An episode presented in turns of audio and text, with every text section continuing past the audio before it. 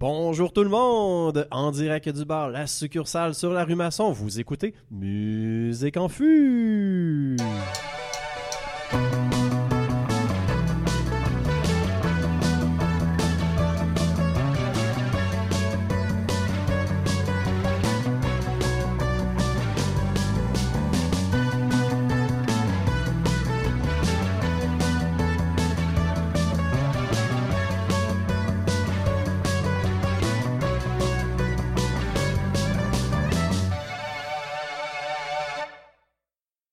Suis Philippe, votre animateur qui respirait trop fort dans le micro à l'épisode 1. Et je suis en compagnie aujourd'hui du monarque des chansonniers, Charles-Éric. De quoi Wow. vas-tu nous parler aujourd'hui dans ta chronique Dans les cuves? Euh, Aujourd'hui, on prend une petite marche euh, sur le port d'Amsterdam avec Jacques Brel. Excellent. Je suis aussi aux côtés du ninja du rap, Pascal. Que nous réserves-tu pour un shot de hip-hop cette semaine? Je vous parle du jeune producteur de- de- d'Atlanta, Metro Boomin. J'ai déjà hâte et nous sommes aussi avec notre collaboratrice honorifique, Toujours là.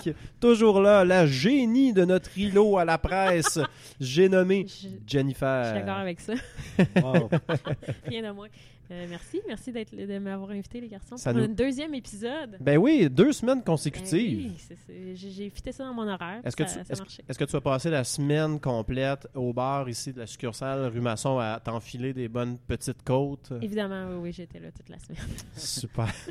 Toi, Phil, tu nous parles de quoi aujourd'hui? Alors moi, cette semaine, mon choix, c'est de la pure provocation. Euh, je m'attends honnêtement à ce que l'un de vous trois se lève et quitte le bar, tellement c'est un choix qui est insultant. Alors pour Meilleur avant 2010, je redécouvre le clip de Rollin' Ok, de. Limp Bizkit. Ben non, j'aimais ça une biscuit, moi aussi. Maudit, col. Juste avant d'aller un peu plus loin, malheureusement, c'est avec grand regret que je dois annoncer un erratum. Avec grand regret et un sourire fendu jusqu'aux oreilles. Alors, euh, les auditeurs les plus avertis auront euh, réalisé que je ne savais pas la date de sortie de Seul au combat des bébés. C'était très subtil dans le dernier épisode. proche. Hmm. En même Ouais. temps, c'était pas l'objet de ta chronique, c'était comme une question secondaire, donc euh, c'était correct Mhm. que tu le saches pas. Alors, euh, on a déconné la semaine passée, tu sais, avec en disant que c'était 1992. On était complètement dans le champ. C'était 1991. Si ça, on regarde bien, ça risque d'être décembre 91. Genre, c'était vraiment proche de 92. C'est ça. Moi, je nommais janvier 92, puis la tune est sortie en décembre 91. Trois jours de différence. Ouais. J'ai vraiment aussi aimé le silence total quand j'ai nommé les ratums autour de la table. Absolument par respect. C'est par respect pour, c'est par respect pour Patrick. L'aspect sentais la dramatique. différence aussi entre 91 et 92 dans le son. tu sais. Ah, comme- complètement. tu peux pas dire que c'était un son de Post 91, c'est complètement autre chose. Je Ouais. suis vraiment d'accord avec vous. Euh, juste un petit tour de table alcoolique, à- alcoolique, alcoolisé avant de commencer. Ah, alcoolique aussi, ça va. On boit quand même un lundi en journée. Ouais, c'est ça. Euh, messieurs dames, qu'est-ce que vous buvez aujourd'hui, Jennifer? Et Moi, j'ai, j'ai pas changé en fait, mais je, je bois, je pense que c'est la- Citra. Alors la même Euh, bière que la semaine dernière. Ben oui, la le, même. le bar te l'a laissé au frigo, ils Oui. te l'ont ressorti euh, sept jours plus Il en tard. restait. voilà. Parfait. Euh, Charles-Éric C'est la Citra aussi pour moi. J'ai été influencé par Jen. On Donc, boit tout le euh, temps la même affaire. je pense qu'on que- va dans ouais, les bars, euh, on boit tout le temps la même affaire. C'est pas faux. Euh, mais bonne petite bière euh, 5.5. euh, ouais, ça le fait. Super, Pascal. Moi, je bois la surmaçon. J'espère que vous comprenez le jeu de mots. Hein? Non. Non. C'est une bière sûre. On est surmaçon. Ah. C'est une bière 4%. euh, donc, qui est beaucoup moins alcoolisée que ma n'est pas à 7% de la semaine dernière. Mhm. Qui te permettra de terminer l'épisode. Oui. Contrairement à ce qu'on avait laissé entendre la semaine dernière. Effectivement, j'étais plus ou moins là à la fin. Et moi, j'ai une petite côte euh, pour la petite. C'est un verre, ça le dit. euh, Tu sais, puisque je suis à l'animation, j'ai beaucoup de techniques à faire. Hein, fait qu'il faut que je reste en contrôle, contrairement à vous. Oh. Et, euh, c'est de la petite côte euh, que je bois, c'est de la 4%. Puis c'est une bière un peu signature ici de la succursale. excellent. Mhm. Elle est vraiment Ouais. bonne, oui, oui. Puis la, la petite côte, c'est, euh, c'était le nom du village ici avant. Ça Exact. s'appelait la Ah. petite côte. Oui, parce qu'il fallait monter un peu pour arriver sur le plateau. euh, Il fallait, façon. exactement. Donc Mhm. euh, voilà. Euh, C'est de l'histoire qu'on fait hein, ici. Mhm. Ouais, C'est euh, surtout un podcast historique. Oui, je pense. Avant tout. là. Alors bienvenue à aujourd'hui l'histoire euh, sur les ondes de première chaîne. de- Histoire en fait. je vais dire première plus. mais- Alors, euh, Ok. ju- Non, on n'est pas là. juste avant d'aller plus loin, moment de réjouissance.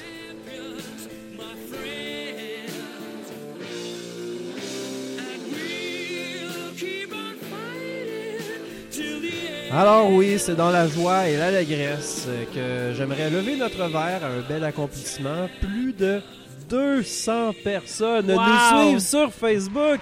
Mon Dieu, c'est la fête ici sur ma Consécration. J'étais certain que c'est la séquence victorieuse de Canadiens qu'on célébrait. On gagnait ça. Non, j'ai pas- Je pense qu'ils ont perdu récemment. Ah, Ouais. l'épisode sera pas diffusé. Dans deux semaines, ils vont avoir gagné. Ouais, c'est ça. C'est ça. Alors, c'est vraiment, là, je pense qu'on a atteint le sommet. On peut juste aller en bas euh, à partir de ce moment-là. Mhm. 200 euh, personnes, honnêtement, c'est énorme. Euh, J'ai regardé pour donner un ordre de grandeur. Si on multipliait nos fans par 20, on en aurait autant que la page Facebook de Tricot Machine. Oh. Euh, et là, là, vous allez... la question, est-ce que Tricot Machine font encore de la musique? Alors, ils n'ont rien posté depuis 2014, mais c'est pas grave parce qu'on s'approche de Tricot Machine et Tricot Machine a déjà gagné le Félix de la révélation de l'année. Alors, je pense qu'une présence au gala l'an prochain est dans la poche. Je pense que oui. Moi, je réserve la date. Tu veux dire qu'ils n'ont pas posté tox, les gars. Ils n'ont pas posté depuis 4 ans et les gens n'ont Ouais. pas abandonné la page? C'est clair que c'est une preuve que si t'es pas gossant sur Facebook, les gens vont continuer à Ben t'aimer. oui. Ouais, et c'est pour, ça, et c'est pour ça qu'on achale nos auditeurs avec de multiples C'est pour pauses. ça qu'on est rendu à 200. Ouais, Exactement. c'est Exactement. Mais, euh, c'est toi qui, euh, qui mène le show, Phil, mais euh, t'as fait jouer une chanson de, de Queen. Est-ce que vous avez vu le, le film euh, Non, j'ai Bohemian pas vu Rhapsody? ça. J'étais comme non, ok. mitigée à y aller avec toutes les critiques qu'il y avait. Ouf, Je suis pas une fan de Queen à la Ah. base. Fait que Je- me sais- disais pourquoi, si Hmm. le film est pas, a pas l'air si bon. Ben. Queen, je pense Ouais, que c'est le, le, le, le- mon premier, le premier groupe comme enfant que j'ai aimé. C'est comme Ouais. que j'étais un enfant, puis ok, Queen a beaucoup de chansons que j'aime, Ouais. mais moi aussi, le, le, le film me Ben, ben, tiède. non, mais c'est ça, les, les, les qualités esthétiques du film, on repassera. La mais- prothèse dentaire. oui, c'est ça. Mais, mais le- le- pour, euh, pour l'acteur, déjà, euh, Malek, c'est hallucinant. Puis c'est c'est un film, ben oui, qui ravive certaines émotions quand tu as grandi un peu avec la musique de Queen. Fait que pour ça, c'est un bon moment. Je pense que ça vaut la peine pour se replonger un peu dans les, les tunes de Queen. Après ça, la qualité du film, euh, c'est ça, plus ou moins. Là. Mais euh, c'est pas, euh, c'est pas cinéma en fût, hein, Phil? Fait que. Mais oui, on- passons. un Ouais, c'est ça. sujet. Tu vas me dire pourquoi tu t'es égaré comme ça, Phil. Alors, j'interromps tout le monde. Je mets mon poing par terre. Et j'annonce la chronique dans les cuves de Charles-Éric. Voilà. Quand on m'offre un kiwi, je dis toujours oui. Quand on m'offre un citron, je dis souvent non.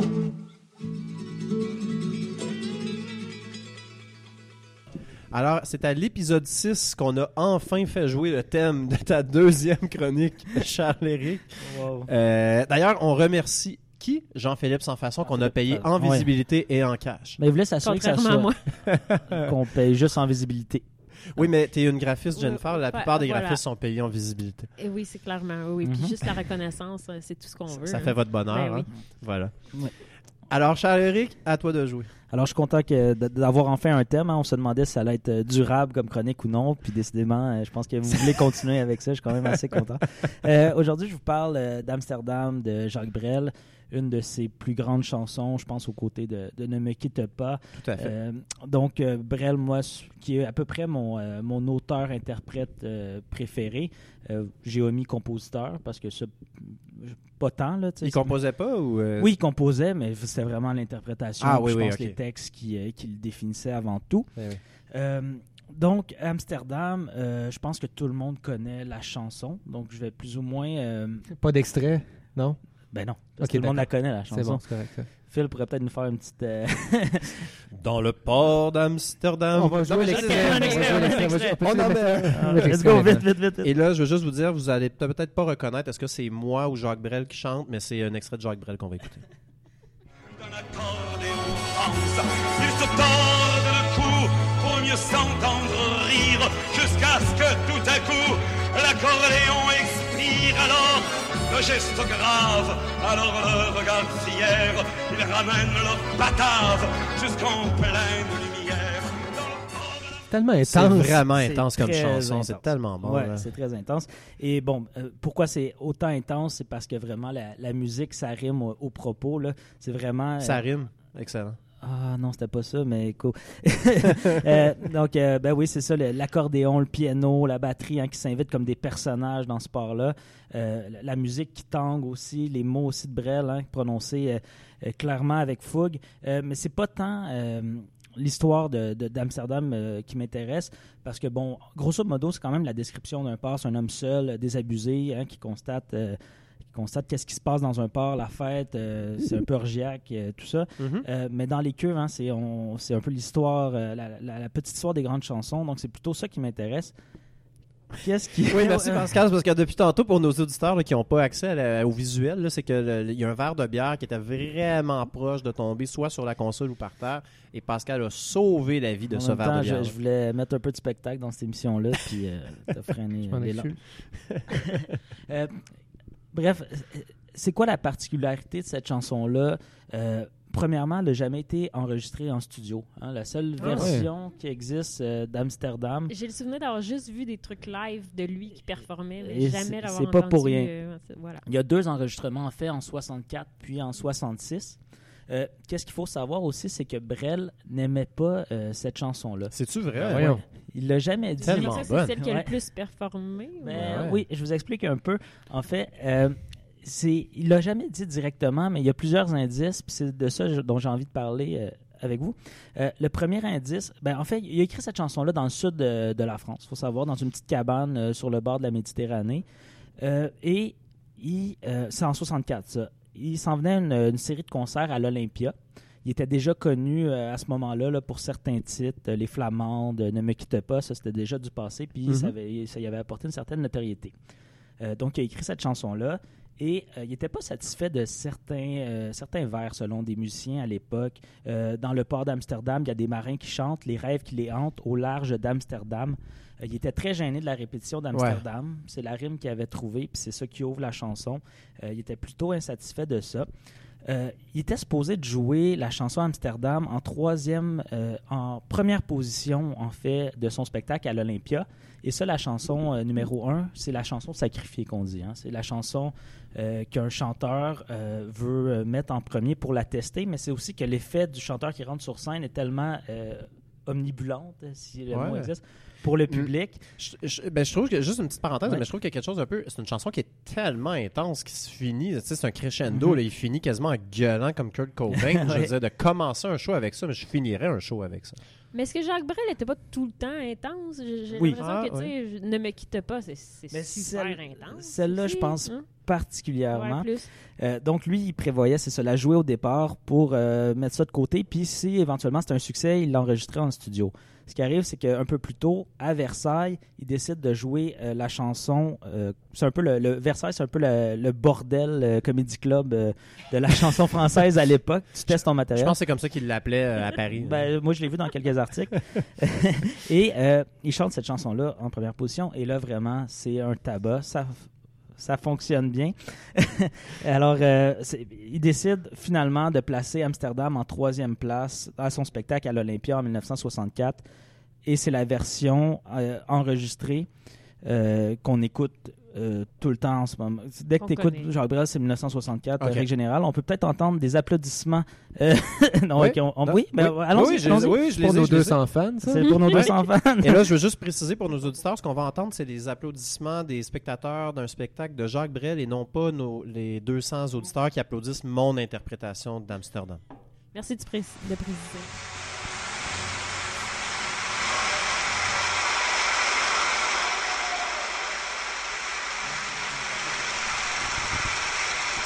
Alors, on entend vraiment les applaudissements là, euh, féroces À tout euh, rompre. de- ouais, de- de- des spectateurs, tout à fait. Exactement.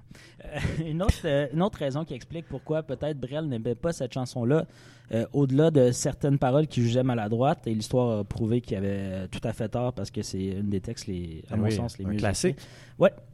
Euh, c'est que la- la- la- l'air de cette chanson-là est largement, très fortement inspiré d'un air traditionnel anglais qui date des années 1500. Le roi Henri VIII, selon la légende, aurait écrit ça à une dame, euh, Anne, euh, je ne me rappelle pas de son nom de famille. Un Est-ce qu'Henri VIII, c'est les Tudors? C'est-tu la, la- la- série télé, là? Prochain erratum, mais. Ça- euh, ça c'est ça. Dès qu'on déborde la musique, Phil, moi, je peux pas parler avec 1500. C'est ça. Anne, Anne Boleyn. Anne Boleyn, Ben ouais. Oui. Ah, ben c'est ça, c'est Henri VIII, les. Tudors. Ben oui. Ben voilà, tout Ah, s'explique. bon, ben, bienvenue à. Télévision en. Ah, Puis euh, Histoire en fût. En- Encore là, un podcast, podcast historique avant tout. Voilà, c'est ce qui nous unit. Est-ce qu'on peut entendre un extrait de la chanson Green Sleeve? C'est l'air traditionnel dont je vous parle. Certainement.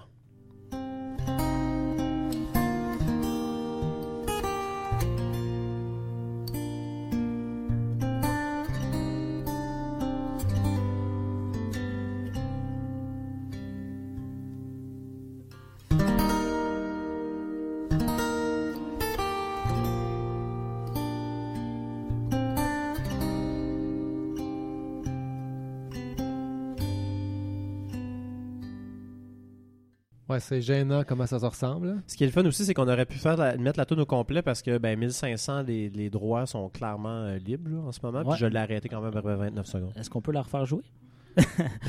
Ok, ça, va être ça. ça, va être ça. Euh, ouais, euh, c'est vraiment une- un air connu. là. Nos plus vieux auditeurs auront peut-être reconnu la trame sonore euh, du Survenant. Euh, qui a joué euh, à la télé Avec- de 1954 et 1960. Alors, qu'est-ce que tu allais dire, Jen, Non. qui, je pense? Ton appréciation de la télésérie Le Survenant en 1964 Euh, bon, pour, pour, euh, pour conclure un peu plus euh, rapidement, parce que le temps file, la- l'accord... Oui. File. Oui, le temps file, effectivement. Ok, le temps file, c'est bon. Euh, la- l'accordéon- la- hey, c'est dur à dire. L'accordéoniste? Ouais. de, de Brel euh, il nous annonce qu'il donnait, en fait, Brel donnait jamais de rappel, là, ça c'est un fait connu. Et euh, un de ses musiciens euh, nous dit qu'il a donné un seul rappel dans son histoire, et c'est en Russie. Et il a euh, chanté Amsterdam en rappel, alors qu'il avait déjà chanté Wow. dans le spectacle. C'est la seule fois qu'il aurait fait un rappel. Et euh, ces musiciens comprenaient rien, honnêtement. Si c'était, euh, faut savoir que Brel, bon, donc euh, deux ans plus tard, en 1966, a arrêté de, faire de la scène. Euh, donc, il a rechanté Amsterdam que deux ans dans sa carrière. Et euh, il y a eu un album euh, subséquent qui s'appelle Les Marquises, où euh, en 1997, autre indice qu'il n'aimait pas, Amst- euh, 1997, vous pouvez m'arrêter, ça se peut pas. Ben, je sais pas, ça, ça aurait pu être moi, une, réédition, Ouais, ou, ouais, euh, c'est ça, un album de remix. 1977. Une reprise par Mo Bamba. oui. Encore là, Phil, c'est le nom de la chanson, mais bon, c'est pas grave. il, il chante avec un peu de désolation, là, qui va cracher sa dernière dent en chantant Amsterdam. Euh, Ah. Signe encore que cette tune là était plus ou moins euh, dans ses préférés. J'aimerais juste, euh, pour conclure, entendre la version de Bowie qui a assuré un succès international à euh, Amsterdam, The Tout Port of. Amsterdam de David Bowie en 1973. On écoute ça.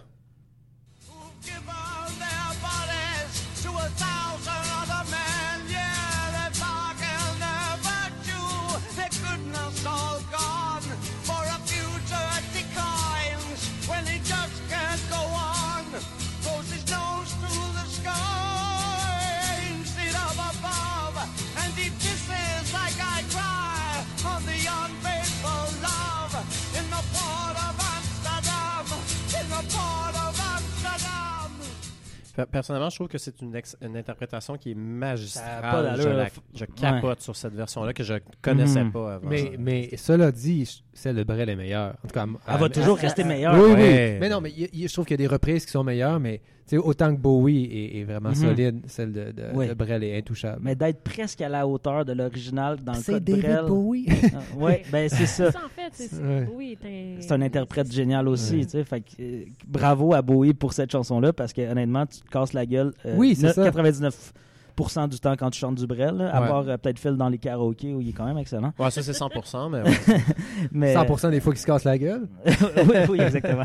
Donc euh, c'est ça. Aux côtés des, euh, des timides et des jardins du casino, c'est la seule chanson qu'il a faite seulement euh, en spectacle et non en studio. Alors euh, voilà pour la petite Oh. histoire d'Amsterdam. je trouve vraiment Merci, juste, juste, je, je termine là-dessus, mais euh, même si c'est pas ma chronique, là, mais c'est. Non, c'était euh, fini, Phil. Je, Je suis désolé. je trouve que les guitares dans la version de Bowie sont folles. là. Tu sais, C'est vraiment comme. Il y en a plusieurs probablement. là, C'est comme une espèce de superposition. là, mais Ouais, ouais. euh, je trouve que vraiment, je trouve que ça donne une, nouvelle relecture de cette chanson-là qui est exceptionnelle. Tout à fait. Alors c'est l'heure de la chronique. Une shot de hip-hop.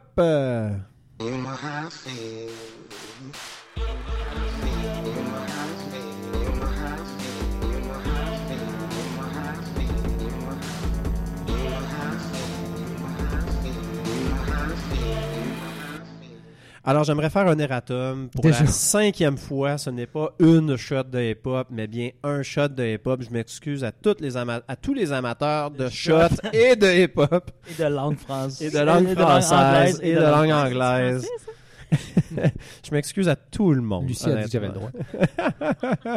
qui est la directrice euh, littéraire, euh, La littéraire? réviseur en en chef. Ouais. de la presse.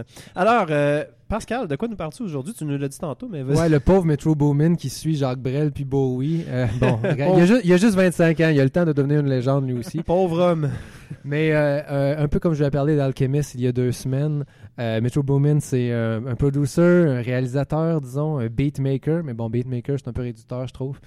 Euh, vient de Saint-Louis et s'est installé à Atlanta euh, parce qu'il a voulu poursuivre sa carrière musicale. Puis à Saint-Louis, il se passe rien, tandis qu'à Atlanta, il se passe beaucoup de choses. Euh, en peu de temps, il, a- il a- il a- il s'est fait un nom sur la scène locale, puis il a rencontré Gucci Mane. Si on demande Oh! à Phil de dire son nom, Gucci Mane! exactement, c'est la version espagnole de Gucci Mane. C'est le gars qui a un cornet euh, tatoué. Il y avait un cornet il s'est tatoué fait sur- enlever le ouais, tatou du cornet. Ah oui. Son séjour en prison a fait de lui un nouvel homme. J'adore sa chanson euh, My Kitchen. Oui, effectivement. Le Ouais. gars est un, un, cuisinier, un- oui, un chef. un cuistot. Mais j'ai jamais compris ce qu'il Qu'est-ce qu'il cuisinait. cuisine, oui. Des carottes, des, des patates. En tout cas. Mhm. Il y a beaucoup d'Herlaine Meyer et de Bécher dans sa cuisine. Ouais, c'est bizarre. Euh, donc, c'est ça. En, en- en peu de temps, Metro Boomin s'est fait un nom. Euh, puis, euh, ben, je vais vous je vais vous nommer quelques, quelques-uns de ses succès. Euh, avec Migos, il a fait Bad and Bougie. Avec Post Malone, il a Quand fait même. Congratulations. Avec Kanye West, il a fait Father Stretch My Hands. Et avec Future, il a fait Mask Off, une de mes préférées qu'on va écouter maintenant. Allons-y. Call is. Hendrix. I promise you, swear, I swear. On every bit. Yo, Percocet, yeah. Miley Percocet, Percocet, yeah. Miley Percocet, Rep the set, yeah. Gotta rep the set, gang, gang. Chase a chick, chase. never chase a bitch, chase no bitch. Mask on, fuck it, mask on, mask, mask on, fuck it, mask. Euh, Est-ce qu'il parle de percocet? Oui, C'est ça que j'entends? Et de... Oui, oui. Mais c'est une référence dans le rap. On C'est pas juste Tu parles, lui, tu parles là. de, la, la drogue. Oui, Oui, ben, c'est ben, comme Oui. un médicament contre euh, l'anxiété. Oui, une espèce effectivement. d'opioïde. Oui, oui, c'est Ouais. ça. Puis Molly, c'est de la MD. Ok, MDMA. ok. Ah, ben, tu vois, ben, ça, je savais pas. Mais, Beaucoup mais de le rappeurs, surtout ben, les rappeurs du Sud, font, euh, font, font la promotion de, de ces opioïdes. C'est un peu tragique quand Le même. rap et mais la je, drogue. Ben Mhm. oui, mais. Je te laisse Ouais, poursuivre. quand tu dis que c'est le refrain, hein, en plus. Euh, bien, en fait, c'est ça. C'est, on a entendu une belle flûte de pan. Euh, Metro Boomin a, a- a- a contribué à faire en sorte que cet instrument est devenu euh, l'instrument euh, de l'heure dans le hip-hop pendant quelques mois.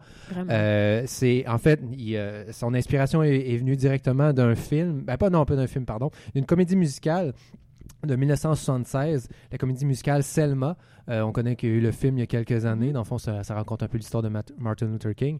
Euh, et la chanson en question, c'est Prison Song. Si vous allez l'écouter, je n'ai pas fait d'extrait parce qu'on parle de Metro Boomin, on parle pas de Prison Song. Et Mais si vous sûr- écoutez le- le- le- l'extrait de Prison Song, euh, c'est, je veux dire, c'est tel quel. Et c'est sûr que si tu m'avais demandé ça, je sortais la version de System of a Down. Ben, pas la version, mais la chanson de System of a Down, de Prison Song, que clairement personne connaît. Donc je te laisse Ben, non, mais, non, mais ça me dit quelque chose, puis je serais curieux de voir d'un coup Ah oui? que c'est le même. non, mais c'est la sûr même chan- que c'est pas la même chanson, Non. mais c'est pas grave. Ok. Désolé de l'interruption. C'est ça. Ça Donc, valait vraiment la peine. mais, mais le jeune métro a été, euh, donc en peu de temps, est devenu une super vedette, a été très en demande, donc a travaillé beaucoup, euh, fait énormément de, de, de, chans- de, de, de beats pour différents rappers, puis aussi fait des albums collaboratifs, donc euh, les albums complets de Big Sean, euh, 21, 21 Savage et Offset. Il a fait aussi un album avec le Canadien Nav. Euh, puis je pense que tout ce travail a fait en sorte qu'il était épuisé à un certain moment. En tout cas, du moins, il a annoncé sa, sa- sa retraite en avril dernier. Euh, sa retraite à Sa 25 ans, retraite. c'était, euh, c'était, disons, inattendu et inespéré. Il était sur le percocet? Hein? il était, il était sur le percocet? Probablement. C'est ça? oui. Pas inespéré, mais genre, on, on voulait pas que ça se passe. C'est un, ouais. un- un- c'est un jeune, un jeune producteur avec beaucoup de talent, puis il décide de se retirer de, du rap. euh, ça, c'est- donc ça, ça nous faisait Non, beaucoup mais de en- peine. mais oui, mais il est encore très jeune, là, ça veut dire. Il, Ouais. dit, il annonce sa retraite, mais. Hey, ouais, sur Instagram, quand il écrit Retired DJ, c'est terminé. Plus jamais. Instagram, Jamais. non, c'est Ouais. fini. Légalement, je pense qu'il peut même pas Exactement. revenir. Il va être poursuivi. Clairement, Jen a vu, euh, a vu clair dans son jeu parce qu'il est revenu il y a quelques semaines avec, un, avec un album. Oui, oui. Un album complet. Un taquin. Euh, Not All Heroes Wear Capes. Euh, donc, Phil, traduction? Euh, ce n'est pas tous les héros qui portent euh, des capes euh, de super-héros. Euh, une chance qu'il est là. C'est un peu plus long en français. J'ai rajouté deux, trois. C'est son, deux- c'est son deuxième album. Il n'y a pas beaucoup de monde qui a entendu son premier. En fait, euh, Metro, il- il- quand il est arrivé à Atlanta, il a sorti un, un album presque dans les premiers mois de son arrivée. Euh, puis il rappait sur cet album-là, mais euh, sur euh, Not All Heroes, il ne rappe pas du tout. Il fait juste euh, les, les beats. Euh, on entend Gucci Mane, Gucci Mane pour les intimes, Young Thug, on entend Sway Lee. Hey, lui aussi, je l'aime. Il y a- Ben là, crime. Écoute-le. En tout cas, je, Écoute je- tout l'album. On entend Sway Lee de Ray Schmurz. Tu l'aimes-tu, Phil? Connais-tu Ray Schmurz? connais pas. Pas grave. Et on entend, euh, j'ai dit 21 Savage, mais bon, on, on- on va écouter un extrait de sa chanson Ten Freaky Girls qui donne un- une bonne idée de l'album. C'est parti de Metro Boom. Mine.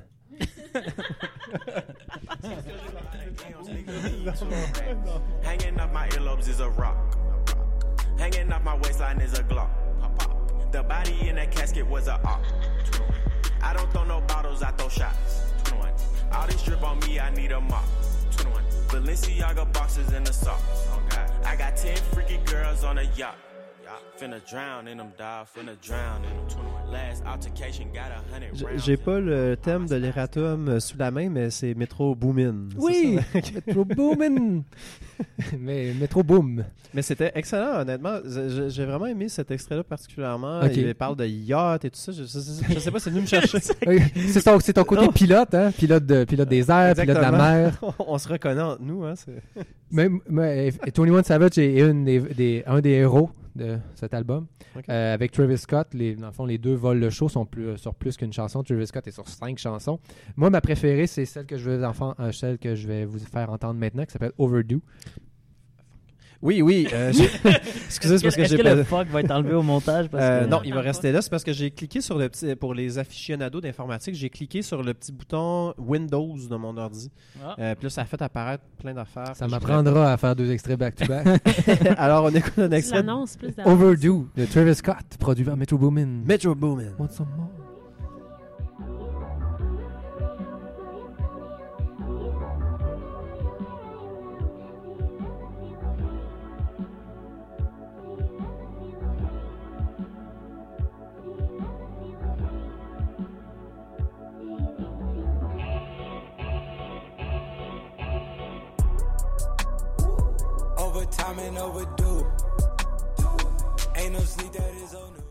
C'est sûr qu'en niveau de parole, on n'a pas. on pas en fait, c'était volontaire. Euh, Je fais ma chronique sur un producer, fait que je voulais faire da- à- à entendre davantage la musique. Parce que ce que je trouve le plus intéressant de, de Metro, c'est qu'il va chercher de l'inspiration un peu partout. T'sais, tantôt, on a entendu euh, un- une pièce avec un, un- un échantillon d'une comédie musicale des années 70. Puis il va chercher euh, un échantillon d'une chanteuse danoise qui s'appelle Annie, que je connaissais pas, qui a participé à la trame sonore d'un film que personne n'a vu, qui s'appelle The Guess. Clairement, Metro l'a vu, ou en tout cas, il a entendu la chanson. Mais tu sais, ça, c'est un, échantillon contemporain. Puis tu sais, il réussit à incorporer tout ça. Puis c'est ça qui fait son génie, en plus d'être un. euh, il, il, fait du, trap, donc euh, côté bass, côté hi-hat, côté drum, il l'a, mais sa, sa force, c'est d'aller chercher des échantillons euh, inattendus. Puis euh, la rumeur veut que, ben, plus qu'une rumeur, je pense qu'il a exprimé le désir d'un jour faire des, des trames sonores de films. Puis qu'on ait, tu sais, clairement, il y a une connaissance cinématographique. Puis je trouve qu'il y a beaucoup d'ambiance dans ses, dans ses chansons. Ouais. Fait que je pense que c'est une question de temps avec qu'on entende sa musique dans un film. Les images apparaissent assez oui, spontanément. exactement, c'est ça. Je trouve que s'il raconte quelque chose, même juste euh, musicalement, ce qui est quand même fort pour un, un producer qui fait du trap, là, c'est pas la musique la plus, euh, disons, complexe. là. Non. Je Tout sais à pas, fait. je sais pas si euh, vous sentez la même chose? Euh, oui, oui, tout à fait. Surtout Euh, Phil. Qui les... moi, le- Qui moi, ben, moi, moi, le trap. euh, Phil, il a les je- yeux vides en ce moment. non, c'est exorbité. Je sais pas si je me trompe, mais on n'entend pas beaucoup de producteurs de rap qui font de la musique de film. C'est pas, c'est pas arrivé souvent. non, il y a eu Reza, il y a. euh, mon Dieu, il y en a. Tyler a fait la- étonnamment Oui. la trame sonore de, The de, de- de Grinch. Grinch. Qui est excellent. qui est Ah, le ouais. film de Noël. Mais en fait, il fait deux Attends, le, premier Grinch? Non, non, il a, il a travaillé avec Danny. Elfman Ah, sur pour la. Oui, oui, oui. Ok. J'ai Euh, regardé c'est Danny. Elfman? Oh, mon Oui, Dieu. Wayne Zimmer. Ah, Ok, le nouveau Grinch c'est Danny là. Elfman, ok. Oui, oui. Oui, le nouveau Grinch, pas celui de Jim Carrey. Vous l'avez nouveau vu? Grinch. Euh, non, non, il Ah, va J'ai juste, j'ai juste écouté la Ok, trame ok, sonore, c'est en fait. Puis non, c'est excellent, c'est bon. Mais, euh, mais non, mettons, à, à part euh, des gens qui ont fait du R&B ou du hip-hop, pas, ils font pas beaucoup de musique de film. tu. T'as Quincy Jones qui a fait quelques musiques de films, mais mais il y en a Mais fait, mais c'est un génie de la mais musique, oui, c'est oui. plus qu'un producer de rap. sinon, t'as pas beaucoup de... Ah, mais j'en connais D'afro-américains qui font de Non, musique de film. t'as pas tort. Je vais pas m'avancer, mais... Non, mais il, il- il paraît que NW a fait le, le soundtrack de Straight Out of Compton. Oui. Oui. Oh! Il y a des chances. Je connais le hip-hop quand même un peu. Et c'est euh, le bon moment, je pense, pour passer à ta chronique, Phil. Alors, ben merci Pascal, c'était bien intéressant. Alors, c'est le temps de la rubrique, excusez-moi, meilleur avant 2010.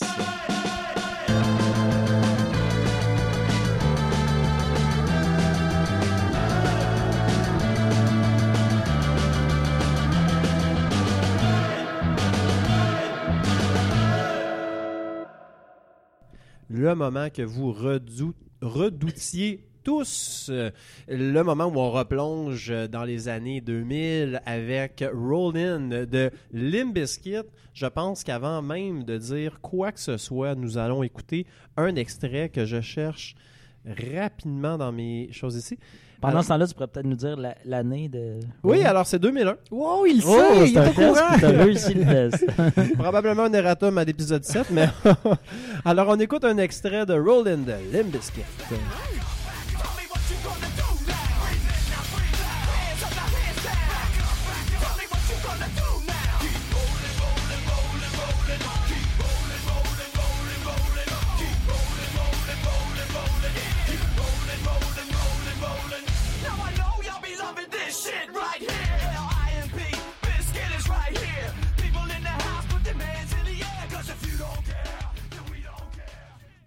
Then we don't care.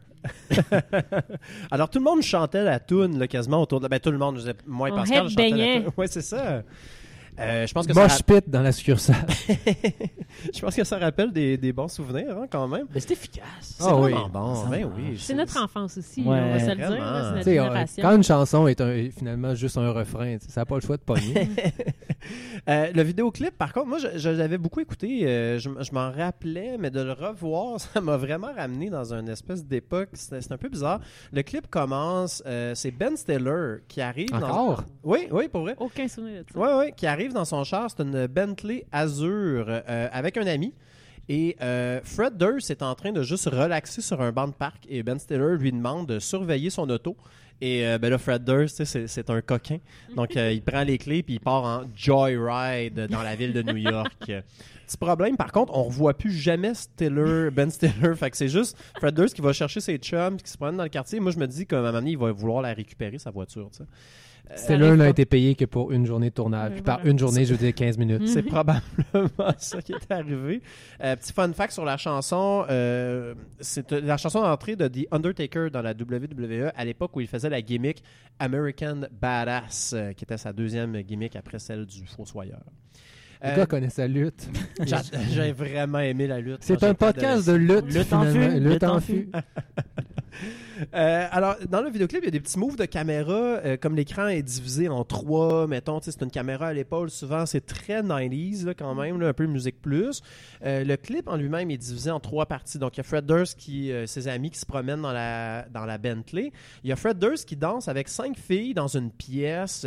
C'est comme une espèce de pièce toute argentée avec des miroirs, euh, tout est avec une boule disco. Tu quasiment dirais pas des, des popounes. Quel Jamais genre je- d'adjectif que tu Jamais utiliserais? j'utiliserais ce genre de- d'adjectif-là euh, pour décrire des chorégraphes euh, de grand talent. Euh, mais pour vrai, pour vrai, les, les filles, c'est un peu bizarre parce que. euh, comment je pourrais dire ça? Ils sont habillés comme Fred Durst, en fait. Ils ont comme une casquette rouge à Ah, mais C'était l'envers. la mode à l'époque. Ouais, c'est ça, ils ont des euh, pantalons baggy, camisole blanche. ça, C'est c'est Même vraiment. pour les filles, genre le look un peu skater. euh, Avril Lavigne. Oui, oui, oui, oui, très large. C'était Ah, la c'est mode. ça, là. c'est Oh, ça. oui. Fait que- 2000, là, ouais, c'était pas mal ça. Ben, Mais t'avais les deux. Tu sais, t'avais la popoune. Ah, Ouais! J'allais dire. mais- in- ah, Elle ouais. a le droit. J'en c'est- reviens dit par pas. une fille, non, mais. C'est ça, c'est- c'est- T'avais ce look-là, puis t'avais. Dans les vidéoclips, on s'entend, là. Ouais, ouais. Je pense pas euh, dans le everyday. euh, mais. Puis t'avais le reste. Au le cégep, skater. Oh, oui. Ouais, ouais, non, non, tout à fait, tout à fait. Euh, euh, le, le troisième, euh, la troisième scène euh, du clip, c'est le groupe qui joue sur le toit du World Trade Center. Alors, un peu comme cette scène-là, la carrière de Limp Bizkit s'est écroulée Et- Ah. peu après la diffusion du God. Patrick Euh, Bourgeois au C'était en dernier 2001, épisode. aïe, Oui, euh, en fait, ce qui est drôle, c'est ça. Puis Drôle? c'est- ben, c'est très drôle.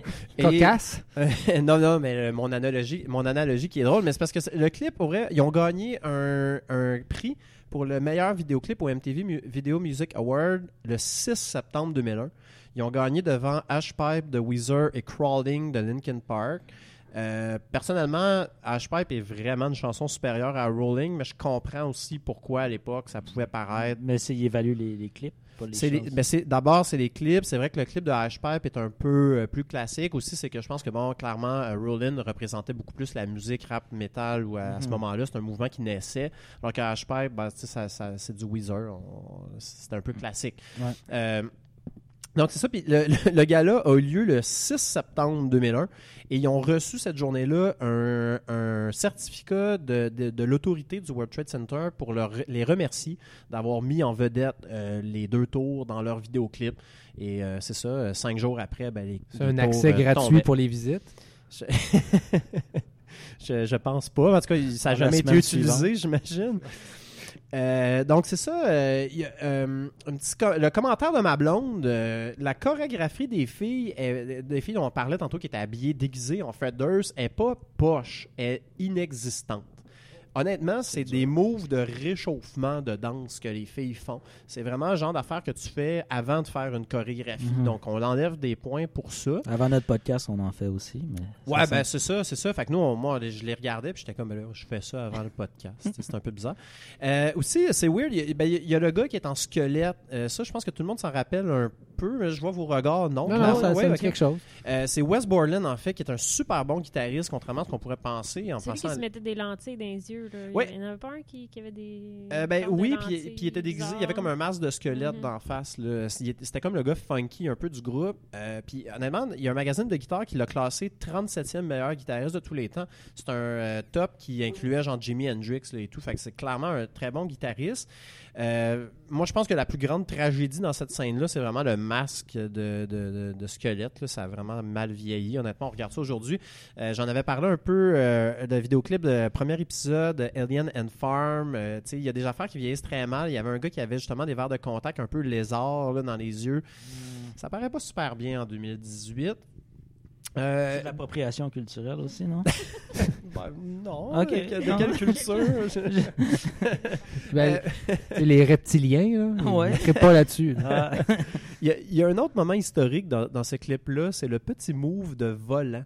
Euh, durant le refrain, il dit roll in, et là je sais que c'est très radiophonique comme moment, mais il fait un petit move avec l'avant-bras comme un conduire de. Parlez un- pas de badminton pendant un instant.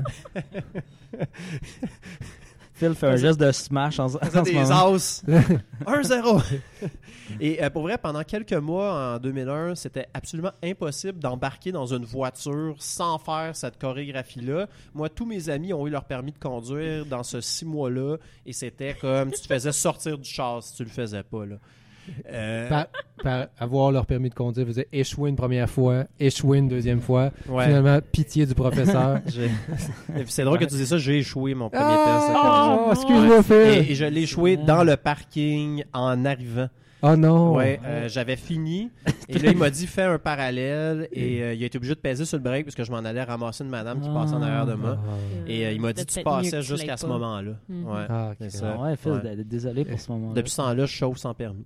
Tout en écoutant Rollin. Oui, voilà. Et euh, là, j'imagine que vous vous posez la question est-ce que Limkin, euh, est-ce que Limp Bizkit fait encore de la musique? Moi, c'était plus à, à propos de Linkin Park que je me posais la question. Ouais, Linkin Park, on y reviendra, là, mais euh, la réponse pour Limp Bizkit, c'est euh, ben, plus ou moins. Ils ont sorti un album en 2011 qui a été surprenamment bien accueilli. Je veux dire, 53% sur Metacritic, c'est pas C'est énorme. pas bon, 53%. non, sur mais pour un album de Limp Bizkit sorti C'est en sous la 2011, note de passage. je Ça aurait pu rappelle. être 20 Ouais, c'est ça, que là, je rappelle. Limp rendu Bizkit là. en 2011. là. on Mm. est 10 ans plus tard. là. la vague rap metal fait longtemps qu'elle est terminée. Sauf que le peu de gens qui ont décidé de faire une critique de cet album-là vont pas y donner 20%. Ben, il y a quand même Billboard. Billboard et Kerrang qui ont donné quand même des bonnes critiques. Euh, fait que Quand c'est- même. quand Ok, même, bon, ça a été, euh, ouais. Et l'an dernier, ils ont remplacé, ça c'est vraiment drôle. Ils ils ont- des tournées? Ils font... Ben, c'est ça, oui, euh, plus ou moins. C'est-à-dire que l'année Avec la passée, nostalgie, là. hein. ben c'est ça, tu sais, ils ont, ils ont remplacé Avenged Sevenfold qui était supposé faire le, le- le gros show à Heavy Montréal. Puis ça a été fait, ça a été annoncé dans l'indifférence totale des médias, mais sur les réseaux sociaux, ça a été la folie furieuse. Quand ils ont annoncé ça, pour vrai, ils ont vendu plus de billets. Euh, Il y a vraiment plein de monde qui ont acheté les tickets pour la journée du dimanche pour aller les voir. Euh, ça a été vraiment. Puis il paraît que le show a été étonnamment vraiment, vraiment bon. Clairement, c'est de la nostalgie. Jennifer, Ouais. tu l'as nommé tantôt. Euh, mais, Mais- oui, ils font encore des petits euh, gigs à gauche puis à droite, mais ça, Mais qui pas, là- remplace à pied levé comme ça, ça montre aussi que leur horaire était plus ou moins chargé. Ouais, c'est ça. non, mais exa- exactement, tu sais, exactement. Euh, mais moi, bon, j'aurais vraiment aimé ça y aller. J'ai j'ai pas pu parce Ça- que je les ai jamais vus en spectacle. Parce que tu me laisses faire une mini parenthèse. Ben oui. J'y reviendrai euh, dans un épisode un jour parce que je veux parler de Eminem. Mais euh, une des raisons pourquoi euh, Limp Bizkit a disparu de la carte euh, du jour au lendemain, c'est Eminem. Qui, Hein? bah oui, qui est complètement, je veux dire, Puis aller chercher le public. non, ben non, non, il n'est pas allé chercher le public. Il a démoli Fred Durst sur une chanson qui est sur la, la trame sonore de 8 Mile. OK. Donc, une trame sonore qui s'est très bien vendue. Et euh, p- euh, les, les- les spectacles subséquents de, de Limp Bizkit ont été euh, froidement accueillis. Il y a des gens qui payaient des billets pour aller les huer. Puis, euh, finalement, le- le- le- leur réputation s'est effritée en très peu de temps. mais, mais en même temps, C'est une des beautés du rap, pouvoir mettre fin à une carrière avec une chanson. Mais en même temps, je, je trouve que c'est un groupe qui le méritait un peu quand même parce que Fred Durst est extrêmement baveux. C'était vraiment un groupe qui était arrivé avec une attitude in your face. Fait que tu sais, il méritait un peu de se faire euh, remettre à leur place quand même. Ouais, Oui. on, peut dire. Mais bon, je reviendrai en détail un jour. Ça va nous faire plaisir d'écouter ça. Et là, le temps file. C'est le temps du test de la septième. Oh! Et euh, cette semaine, nous étions au palmarès euh, la disque. Par contre, euh, le numéro 7 était l'horrible chanson Corinne des Trois Accords. La Bouh, succulente l'horrible, chanson. Ah non, il, est- il est polémique. Là. Cela dit, euh, j'ai écouté euh, l'album complet, puis l'album est vraiment meilleur que la chanson. Vraiment. Donc, euh, j'ai renoué avec les trois accords, mais la chanson, j'en démarre pas. Paresse, pa- c'était paresseux. Oui. C'était pas une bonne chanson des trois accords. Il est dans sa position d'animateur, foi. il peut comme. euh, Ouais, c'est ça. des- il peut- puis on peut rien faire. L'éditorial. Non, puis il on fait juste écoute, ferme le micro. ouais, oui, C'est ça. ça. Avec la console. va- Vas-y, là, joue, joue ta préf. Alors, qui était en numéro 6, parce qu'on a monté d'une position, c'était Marimé, qui nous propose Je décolle, dont nous entendons un extrait sur le champ. On m'a dit que j'étais morte. En fait, j'ouvrais une autre porte. Je décolle.